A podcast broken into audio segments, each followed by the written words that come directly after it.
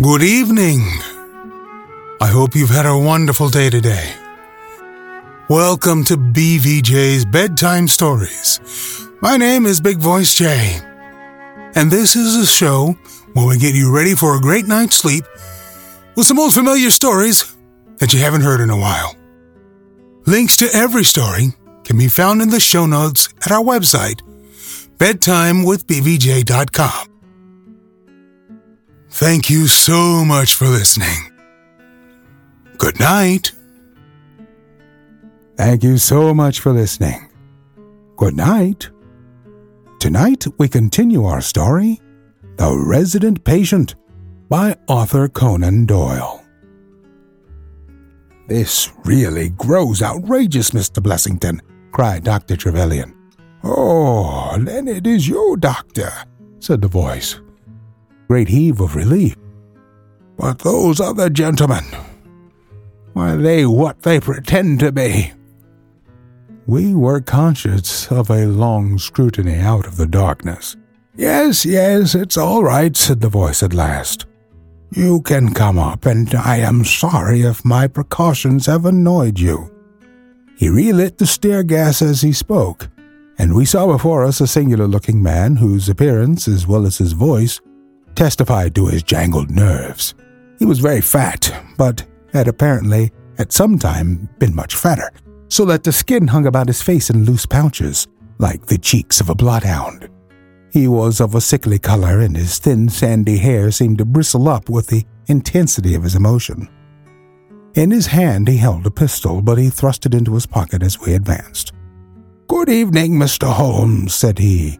I am sure I am very much obliged to you for coming round. No one ever needed your advice more than I do. I suppose that Dr. Trevelyan has told you of this most unwarrantable intrusion into my rooms. Quite so, said Holmes. Who are these two men, Mr. Blessington? And why do they wish to molest you? Well, well, said the resident patient in a nervous fashion. Of course, it is hard to say that. You can hardly expect me to answer that, Mr. Holmes. Do you mean that you don't know? Come in here, if you please. Just have the kindness to step in here. He led the way into his bedroom, which was large and comfortably furnished. You see that, pointing to a big black box at the end of his bed. I have never been a very rich man, Mr. Holmes. Never made but one investment in my life, as Dr. Trevelyan would tell you. But I don't believe in bankers. I would never trust a banker, Mr. Holmes. Between ourselves, what little I have is in that box. So you can understand what it means to me when unknown people force themselves into my rooms. Holmes looked at Blessington in his questioning way and shook his head. I cannot possibly advise you if you try to deceive me, said he. But I have told you everything. Holmes turned on his heel with a gesture of disgust. Good night, Dr. Trevelyan, said he. And no advice for me? cried Blessington in a breaking voice. My advice to you, sir, is to speak the truth. A minute later, we were in the street and walking for home. We crossed Oxford Street and were halfway down Harley Street before I could get a word from my companion. Sorry to bring you out on such a fool's errand, Watson, he said at last. It is an interesting case, too, at the bottom of it. I can make a little of it, I confessed. Well, it is quite evident that there are two men, more perhaps, but at least two, who are determined for some reason to get at this fellow Blessington. I have no doubt in my mind that on both the first and the second occasion that young man penetrated to Blessington's room, while his confederate, by an ingenious device, kept the doctor from interfering. And the catalepsy. A fraudulent imitation, Watson. Though I should hardly dare to hint as much to our specialist. It is a very easy complaint to imitate, done it myself. And then, by the purest chance, Blessington was out on each occasion. Their reason for choosing so unusual an hour for a consultation was obviously to ensure that there should be no other patient in the waiting room. It just happened, however, that this hour coincided with Blessington's constitutional, which seems to show that they were not very well acquainted with his daily routine. Of course, if they had merely been after plunder, they would at least have made some attempt to search for it. Besides, I can read in a man's eye when it is his own skin that he is frightened for. It is conceivable that this fellow could have made two such vindictive enemies as these appear to be without knowing of it. I hold it therefore to be certain that he does know who these men are, and that for reasons of his own he suppresses it. It is just possible that tomorrow may find him in a more communicative mood. Is there not one alternative? I suggested. Grotesquely improbably, no doubt, but still just conceivable? Might the whole story of the cataleptic Russian and his son be a concoction of Dr. Trevelyan's, who has, for his own purposes, been in Blessington's rooms? I saw in the gaslight that Holmes wore an amused smile at this brilliant departure of mine. My dear fellow, said he, it was one of the first solutions which occurred to me, but I was soon able to corroborate the doctor's tale. This young man has left prints upon the stair carpet which made it quite superfluous for me to ask to see those which he had made in the room. When I tell you that his shoes were square toed instead of being pointed like Blessington's, and were quite an inch and a third longer than the doctor's, you will acknowledge that there can be no doubt as to his individuality. But we may sleep on it now, for I shall be surprised if we do not hear something further from Brook Street in the morning. Sherlock Holmes's prophecy was soon fulfilled, and in a dramatic fashion. At half past seven next morning, in the first glimmer of daylight, I found him standing by my bedside in his dressing gown. There's a brougham waiting for us, Watson, said he. What's the matter, then? The Brook Street business. Any fresh news? Tragic, but ambiguous, said he, pulling up the blind. Look at this. A sheet from a notebook with for God's sake, come at once, P.T., scrawled upon it in pencil. Friend the doctor was hard put to it when he wrote this. Come along, my dear fellow, for it's an urgent call. In a quarter of an hour or so, we were back at the physician's house. He came running out to meet us with a face of horror. Oh, such a business, he cried, with his hands to his temples. What then? Blessington has committed suicide. Holmes whistled. Yes, he hanged himself during the night. We had entered, and the doctor had preceded us into what was evidently his waiting room. I hardly know what I am doing, he cried. The police are already upstairs. It has shaken me most dreadfully. When did you find it out? He has a cup of tea taken in to him early every morning. When the maid entered about seven, there was the unfortunate fellow hanging in the middle of the room. He had tied his cord to the hook on which the heavy lamp used to hang, and he had jumped off from the top of the very box that he showed us yesterday. Holmes stood for a moment in deep thought. With your permission, said he at last, I should like to go upstairs and look into the matter. We both ascended, followed by the doctor. It was a dreadful sight which met us as we entered the bedroom door. I have spoken of the impression of flabbiness which this man Blessington conveyed. As he dangled from the hook, it was exaggerated and intensified until he was scarcely human in his appearance. The neck was drawn out like a plucked chicken, making the rest of him seem the more obese and unnatural by the contrast. He was clad only in his long nightdress, and his swollen ankles and ungainly feet protruded starkly from beneath it. Beside him stood a smart looking police inspector who was taking notes in a pocketbook. Ah, Mr. Holmes, said he heartily as my friend entered. I am delighted to see you. Good morning, Lanner, answered Holmes. You won't think me an intruder, I am sure. Have you heard of the events which led up to this affair? Yes, I have heard something of them. Have you formed any opinion? As far as I can see, this man has been driven out of his senses by fright. The bed has been well slept in, you see. There's his impression deep enough. It's about five in the morning, you know, that suicides are most common. That would be about his time for hanging himself. It seems to have been a very deliberate affair. I should say that he has been dead about three hours, judging by the rigidity of the muscles, said I. Noticed anything peculiar about the room? asked Holmes. Found a screwdriver and some screws on the washhand stand. Seems to have smoked heavily during the night, too. Here are four cigar ends that I picked out of the fireplace. Hmm, said Holmes. Have you got his cigar holder? No, I have seen none.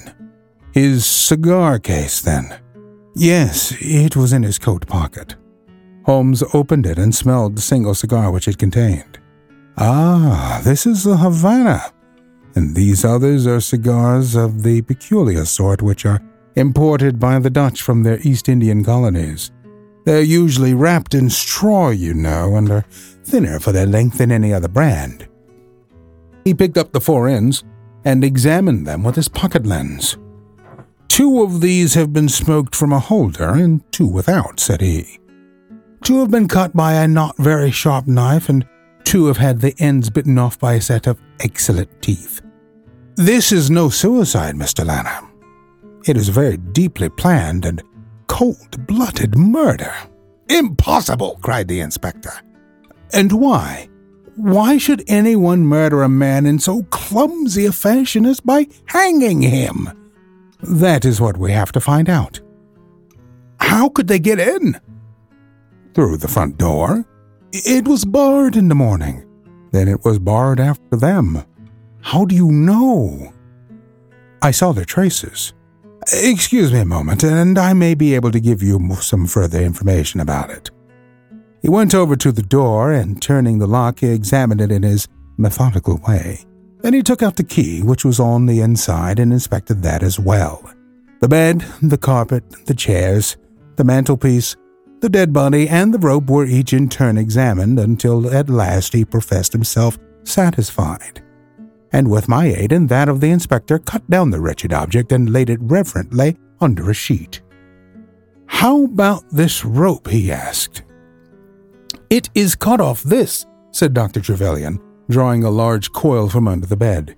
He was morbidly nervous of fire and always kept this beside him so that he might escape by the window in case the stairs were burning. That must have saved them trouble, said Holmes thoughtfully. Yes, the actual facts are very plain, and I shall be surprised if by the afternoon I cannot give you the reasons for them as well. I will take this photograph of Blessington, which I see upon the mantelpiece, as it may help me in my inquiries. But you've told us nothing, cried the doctor. Oh, there can be no doubt as to the sequence of events, said Holmes. There were three of them in it the young man, the old man, and a third to whose identity I have no clue. The first two, I need hardly remark, are the same who masqueraded as the Russian Count and his son, so we can give a very full description of them. They were admitted by a Confederate inside the house. If I might offer you a word of advice, Inspector, it would be to arrest the page, who, as I understand, has only recently come into your service, Doctor. The young imp cannot be found, said Dr. Trevelyan. The maid and the cook have just been searching for him. Holmes shrugged his shoulders. He has played a not unimportant part in this drama, said he. The three men having ascended the stairs, which they did on tiptoe, the elder man first, the younger man second, and the unknown man in the rear. My dear Holmes! I ejaculated.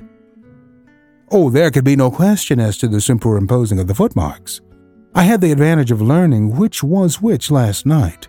They ascended then to Mr. Blessington's room, the door of which they found to be locked. With the help of a wire, however, they forced around the key.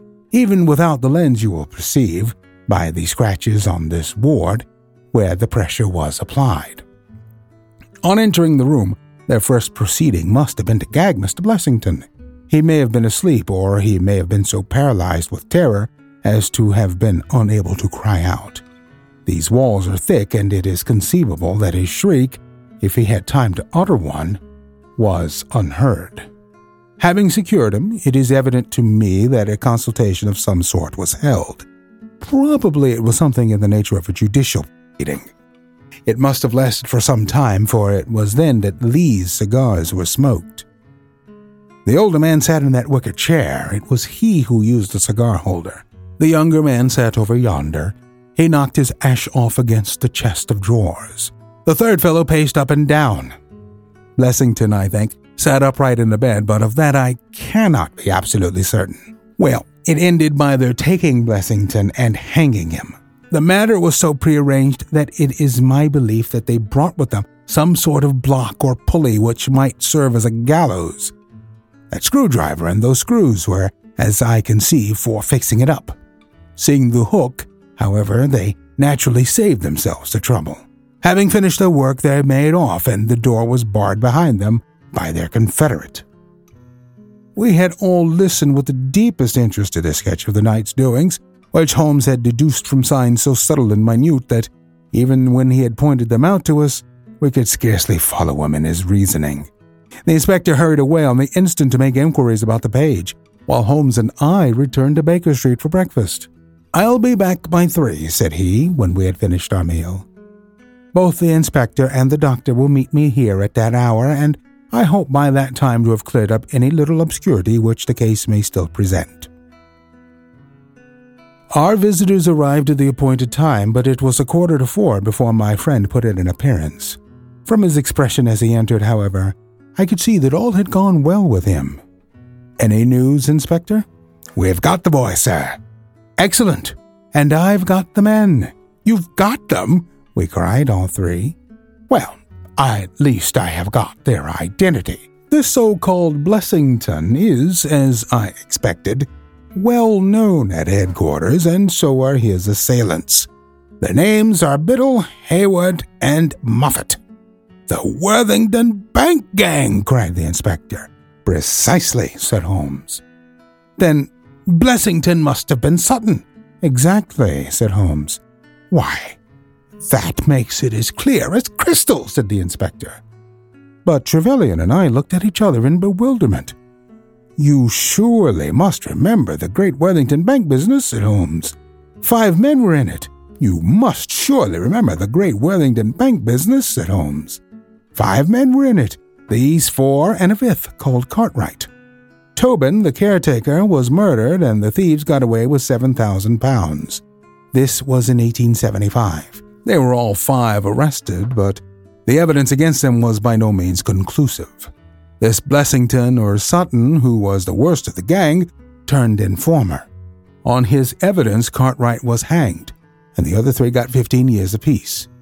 When they got out the other day, which was some years before their full term, they set themselves, as you perceive, to hunt down the traitor and to avenge the death of their comrade upon him. Twice they tried to get at him and failed. The third time, you see, it came off. Is there anything further which I can explain, Dr. Trevelyan? I think you have made it all remarkably clear, said the doctor. No doubt the day on which he was perturbed was the day when he had seen of their release in the newspapers. Quite so. His talk about a burglary was the merest blind. But why could he not tell you this? Well, my dear sir, knowing the vindictive character of his old associates, he was trying to hide his own identity from everybody as long as he could.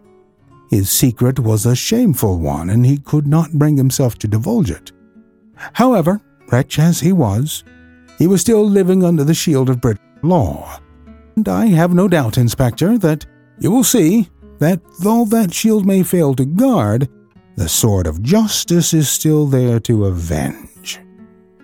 Such were the singular circumstances in connection with the resident patient and the Brook Street doctor. From that night, nothing has been seen of the three murderers by the police, and it is surmised at Scotland Yard that they were among the passengers of the ill fated steamer Norah Creina, which was lost some years ago with all hands upon the Portuguese coast, some leagues to the north of Oporto. The proceedings against the page broke down for want of evidence, and the Brook Street mystery, as it was called, has never until now been fully dealt with in any public print. The end. Sometimes your past will come and get you, no matter how hard you try.